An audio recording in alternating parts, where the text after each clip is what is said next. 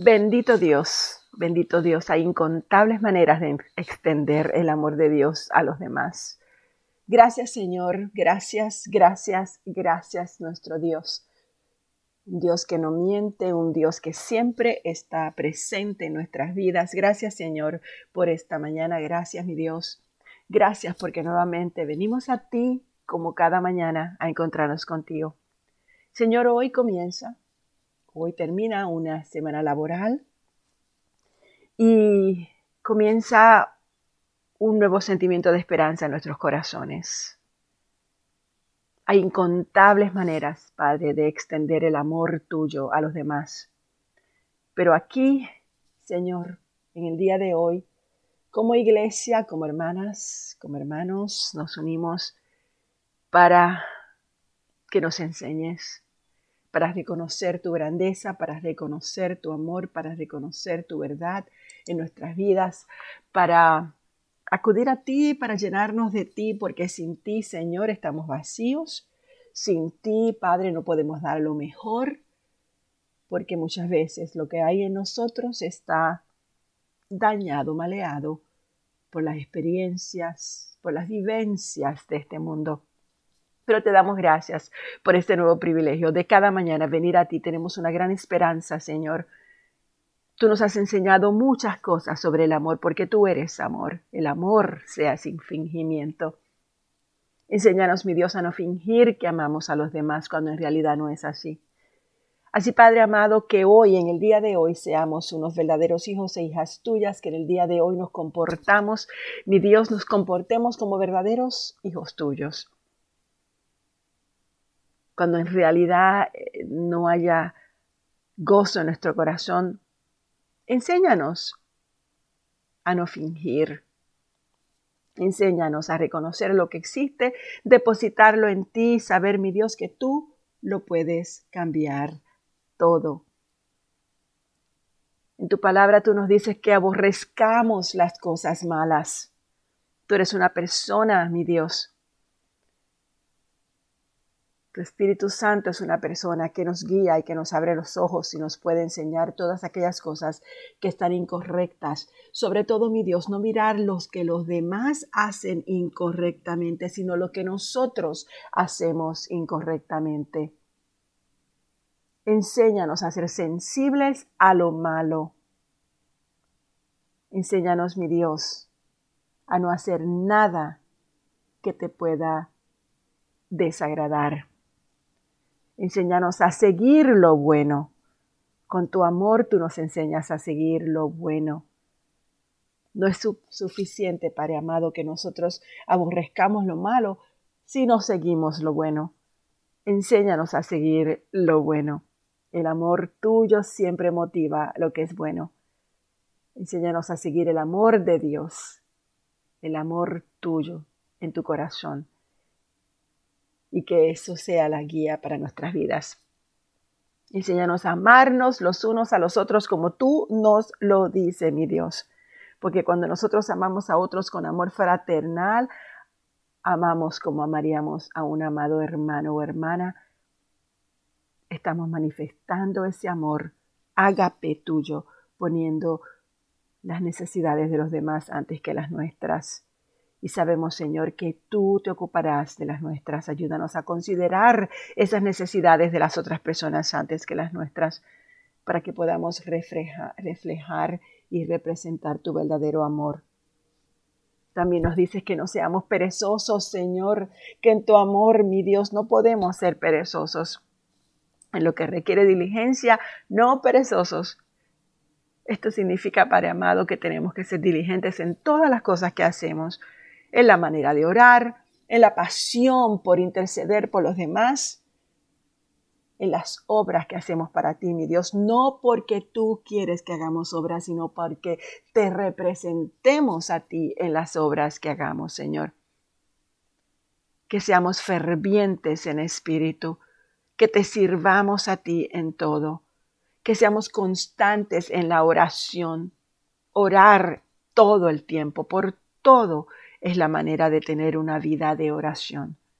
Esa es una de las cosas más importantes por las que oramos, es porque otras personas y sus necesidades se completen y te damos gracias, mi Dios, porque sabemos que tú ya en el mundo espiritual que nosotros no podemos ver, ya tú estás obrando en la vida de todas esas personas que estamos orando, la vida de los hermanos Víctor, en la vida, mi Dios, de Shaina, no sabemos dónde está, Padre, sus padres están desesperados, pero tú sí sabes, Señor, tú sí sabes dónde está.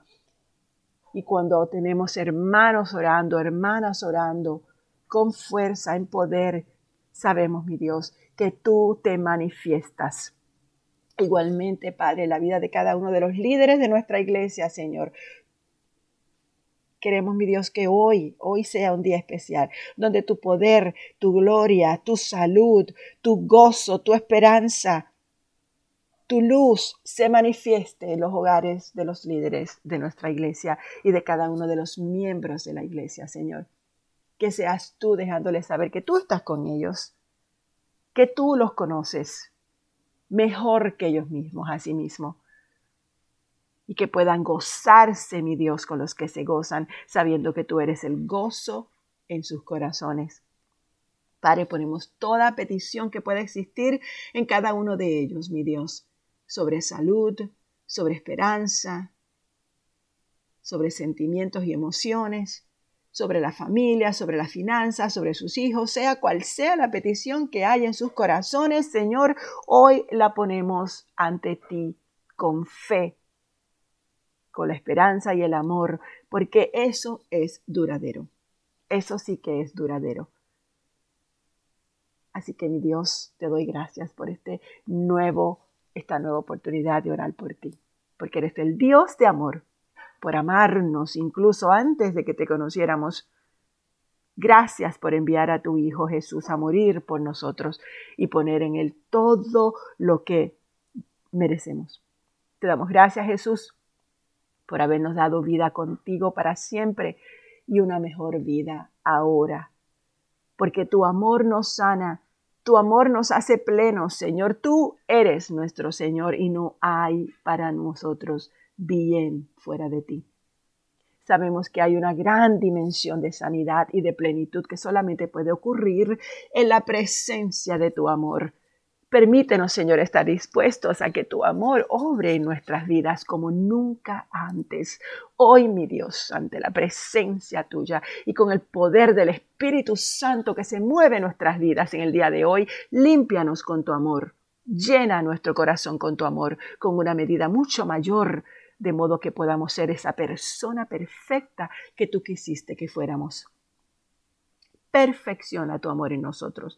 Ayúdanos a amar, amar, Señor, amar, amar, amar, amarnos los unos a los otros, que seamos obedientes a ti, mi Dios, que no te demos la espalda, Señor, y que cada vez que leamos tú, la Biblia, tu palabra, lo que nos has dejado, Señor, transforme nuestras vidas.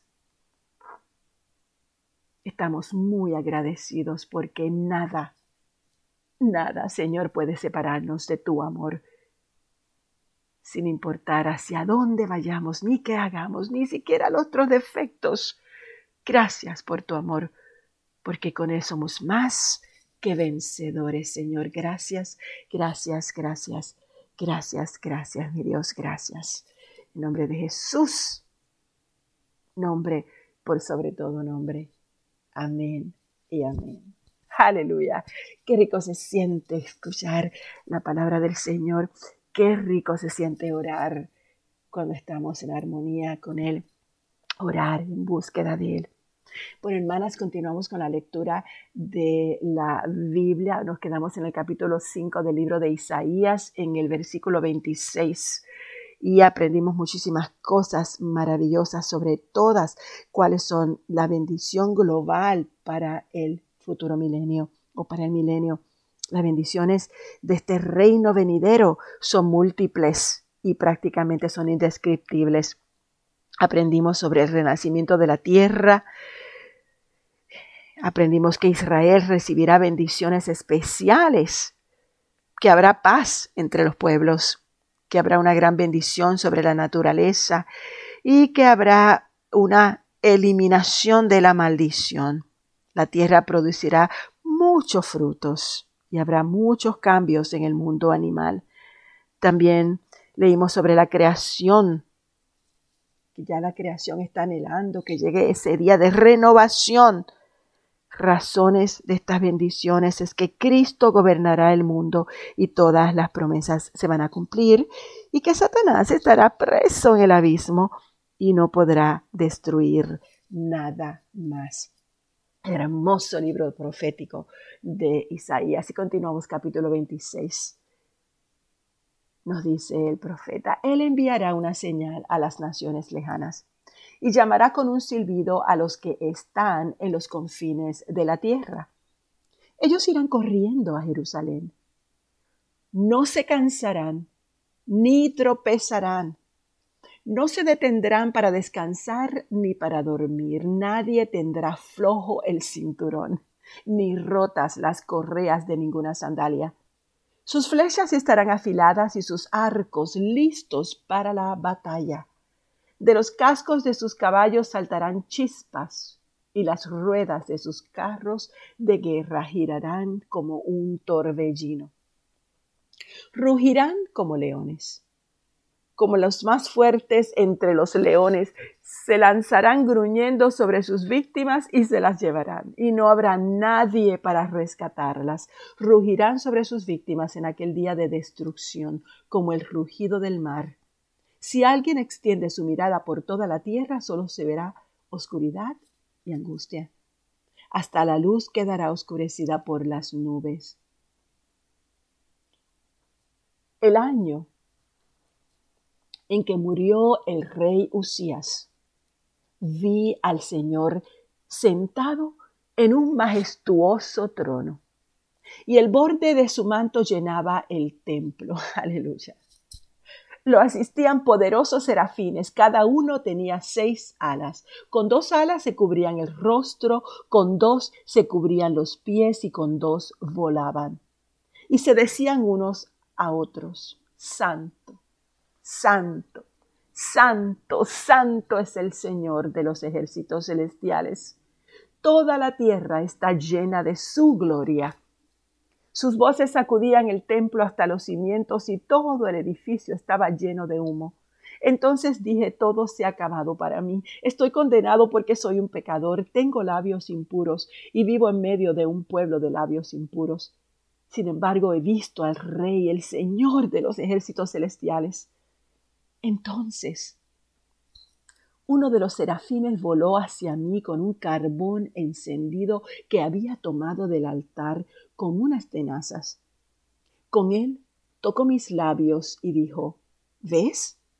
Este carbón te ha tocado los labios, ahora tu culpa ha sido quitada y tus pecados perdonados. Después oí que el Señor preguntaba, ¿a quién enviaré como mensajero a este pueblo? ¿Quién irá por nosotros? Y yo le dije, aquí estoy, envíame a mí. Y él me dijo, bien, ve y dile a este pueblo. Escuchen con atención, pero no entiendan. Miren bien, pero no aprendan nada endurece el corazón de este pueblo, tápales los oídos y ciérrales los ojos. De esa forma no verán con sus ojos, ni oirán con sus oídos, ni comprenderán con su corazón, para que no se vuelvan en mí en busca de sanidad, o se me vuelvan a mí en busca de sanidad. Entonces yo dije, Señor, ¿cuánto tiempo durará esto? Y él contestó, hasta que sus ciudades queden vacías sus casas queden desiertas y la tierra entera quede seca y baldía, hasta que el Señor haya mandado a todos lejos y toda la tierra de Israel quede desierta. Si aún sobrevive una décima parte, un remanente volverá a ser invadida y quemada. Pero así como el teredinto o el roble que dejan un tocón, cuando los corten, también el tocón de Israel será una semilla santa.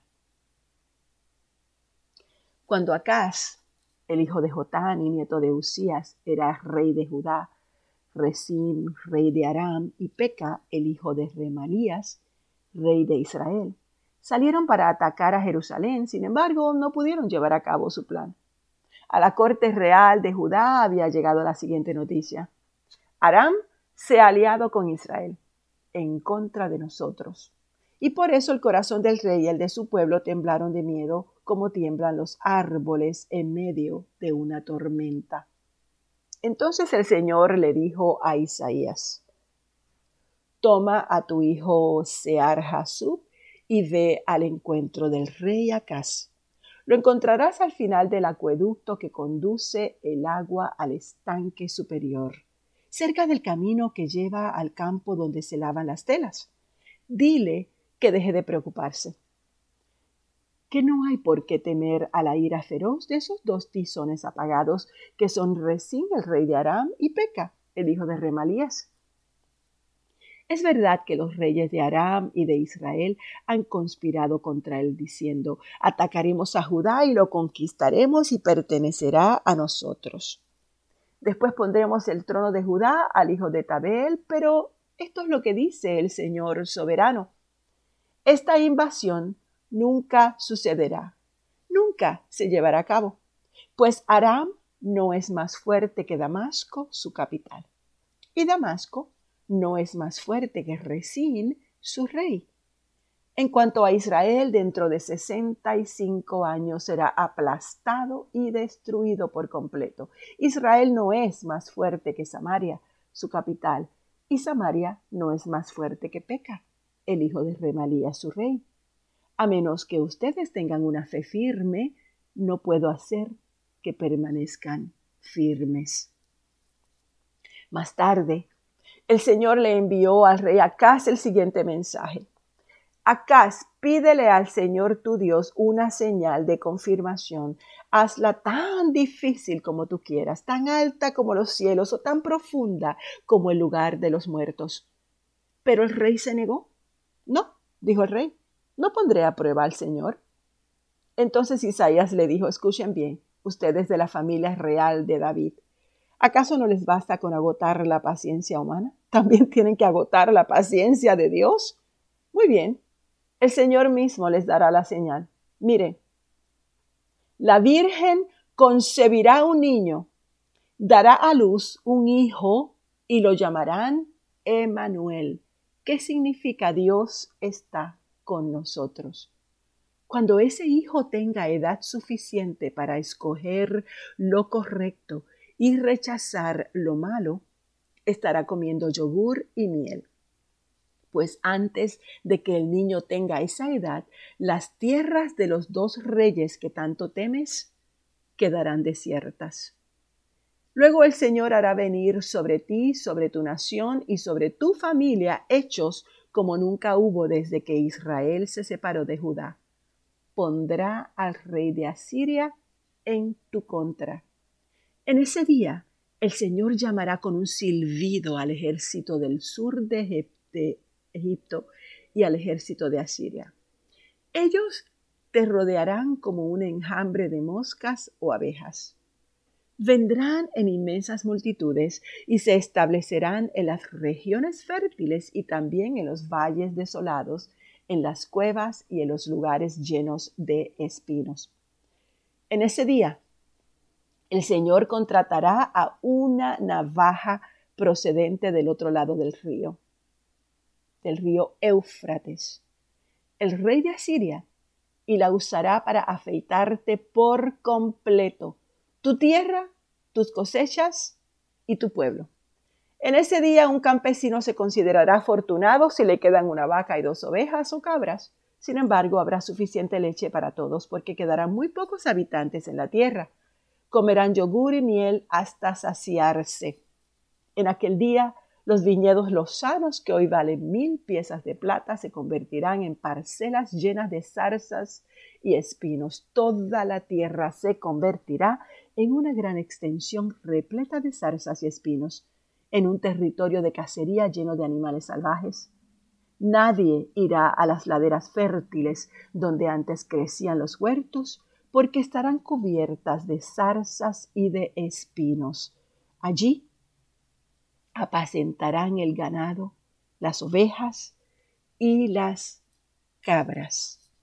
nos quedamos en el capítulo 7 del libro de Isaías. Padre, gracias, gracias, gracias, gracias por esa profecía. Nos has dicho, mi Dios, sobre la transformación total, cómo esa transformación total convierte al hombre. Nos has enseñado, mi Dios, que somos privilegiados, que somos convencidos, que somos conscientes, somos hombres de labios impuros, mi Dios, pero hemos sido purificados a través de la brasa del altar. Hemos sido sanados porque tu pecado fue perdonado. Es lo que dijiste en el verso 7, Señor, de capítulo 6 de Isaías. Sanados con la brasa del altar. Hemos sido atentos, mi Dios, cuando estamos con nuestros ojos fijos en ti, porque escuchamos la voz del Señor. Isaías escuchó la voz del Señor porque estaba atento a Él. Padre, que nosotros estemos atentos a ti y que escuchemos solamente tu voz. Pero más que nada, mi Dios, haznos solícitos y obedientes y que digamos, envíame a mí, de la manera como Isaías lo hizo. Padre, que tengamos esas experiencias de Isaías. Él vio al Señor y esta experiencia fue el inicio de toda la vida de fe. Enséñanos a tener toda una vida de fe. Él vio el trono de Dios, Señor, Él vio su grandeza y Él vio su gloria. Enséñanos, mi Dios, a ver tu trono, tu grandeza y tu gloria. Él vio la nobleza de los querubines y los serafines. Él vio cómo las misericordias de Dios eran renovadas cada vez, cada vez que esos serafines daban vuelta alrededor del gran trono, veían cada faceta diferente de Dios. Y por eso decían, Santo, Santo, Santo, Santo, Santo, Santo, por todas las nuevas cosas, mi Dios, que fueron reveladas y que serán reveladas por los siglos de los siglos de los siglos. Él vio a sí mismo que en su impureza no podía servirte, Señor. Danos la, la, convicción de que veamos nuestra impureza, nuestros defectos, nuestras imperfecciones y que tengamos la realización que con ellas, en ellas, no podemos servirte bien. Permite, mi Dios, que sintamos el carbón encendido en nuestros labios para que podamos ver más allá de lo que nuestros ojos humanos pueden ver. Él vio, mi Dios, la brasa del altar que borró su pecado. Enséñanos, mi Dios, a ver esa brasa que ha borrado nuestro pecado, a vernos cara a cara con Jesucristo, mi Dios. Gracias, mi Dios, por esta palabra esta palabra donde nos enseña que podemos tener grandes visiones frente a ti, que tenemos, podemos tener grandes mandatos contigo, Señor, y que la tierra te pertenece a ti, que los tiempos te pertenecen a ti, mi Dios, que no tenemos por qué afanarnos, solamente interceder, solamente hablar en ti, por ti y para ti, mi Dios. Gracias, Señor. Gracias, mi Dios, gracias. Gracias, mi Dios, por ese amor tan grande tan grande que tienes a tu pueblo. Gracias, mi Dios, porque nos apartaste y porque nos bendeciste. En nombre de Dios, en nombre de Cristo, en nombre del el Espíritu Santo, Señor. Amén y amén y amén.